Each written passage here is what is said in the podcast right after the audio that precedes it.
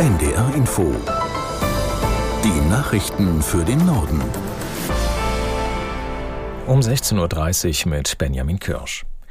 Die iranische Menschenrechtsaktivistin Narges Mohammadi erhält den diesjährigen Friedensnobelpreis. Die 51-Jährige wurde in den letzten 25 Jahren immer wieder verhaftet und zu mehrjährigen Gefängnisstrafen verurteilt. Sophie Donges in Stockholm fasst zusammen, wie das Nobelkomitee die Auszeichnung begründet hat. In der Begründung hieß es, Nages Mohammadi sei eine Frauenrechtlerin und eine Freiheitskämpferin, die sich für Demokratie stark mache und das unter schwierigsten Bedingungen. Sie sitzt derzeit mal wieder eine Haftstrafe ab in einem Gefängnis im Iran. Aber dieser Preis soll auch eine Anerkennung an die gesamte Bewegung im Land sein. Äh, vor einem guten Jahr wurde die Kurdin Mahsa Amini im Gewahrsam der iranischen Moralpolizei getötet. Daraufhin gab es ja große Proteste im Iran. Tausende Menschen wurden inhaftiert. Auch Nages Mohammadi hat sich aus dem Gefängnis daran beteiligt, woraufhin die Behörden mit noch härteren Haftbedingungen reagiert haben. Die UNO vermutet, dass die russische Armee das ukrainische Dorf Rosa in der Region Kharkiv angegriffen hat. Mindestens 51 Menschen kamen ums Leben, als gestern ein Geschoss ein Lebensmittelgeschäft und einen Café traf. Die Sprecherin des UN-Hochkommissariats für Menschenrechte räumte aber ein, dass es zu diesem Zeitpunkt sehr schwer sei, mit absoluter Gewissheit festzustellen, was passiert sei. Ein Team der Vereinten Nationen ist auf dem Weg nach Rosa. Es will mit Überlebenden und Augenzeugen sprechen, um weitere Informationen zu sammeln. Der Kreml wies den Vorwurf zurück, dass die russische Armee Zivilisten angreift. Die Staats- und Regierungschefs der EU haben im spanischen Granada über mehrere Grundsatzfragen beraten. Strittig bleibt weiterhin die Asylpolitik. Aus Granada Jakob Mayer. Die Beratungen in Granada dauern länger als geplant. In der Migrationspolitik haben Polen und Ungarn Widerstand angekündigt.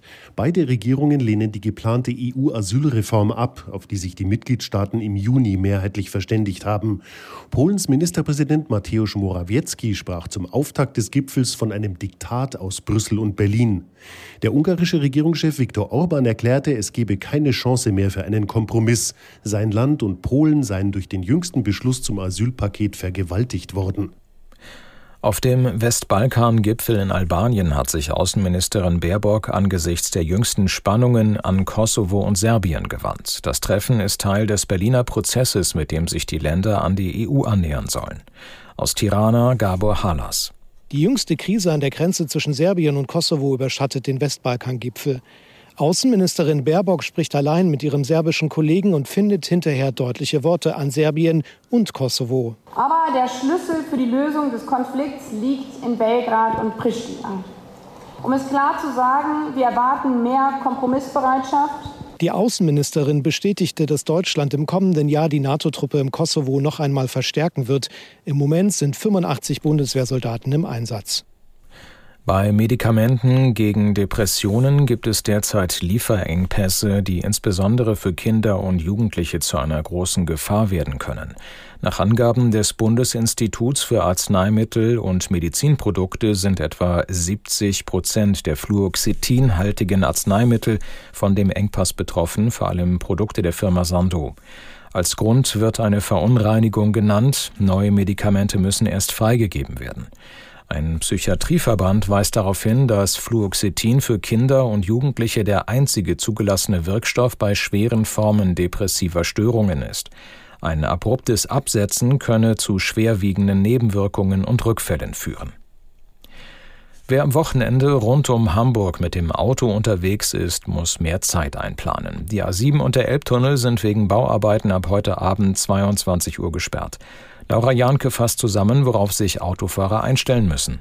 Wer von Süden aus auf der A7 unterwegs ist, muss in Hamburg-Heimfeld spätestens runter. Von Norden aus ist die letzte Möglichkeit Hamburg-Volkspark. Statt durch den Elbtunnel geht's über die Elbbrücken. Wer kann, sollte den gesperrten Abschnitt aber groß umfahren und auf die Umleitung zwischen Horster Dreieck und Neumünster achten. Voll wird's aber wohl auf jeden Fall, denn in einigen Ländern sind schon Herbstferien, unter anderem in Mecklenburg-Vorpommern. Spätestens Montag früh 5 Uhr soll die Sperrung wieder aufgehoben sein. Einen Monat nach dem Tod von Hans-Ulrich Klose hat Hamburg Abschied von dem früheren Bürgermeister genommen. Familie, Freunde und Weggefährten des SPD-Politikers versammelten sich zu einer Trauerfeier im Michel.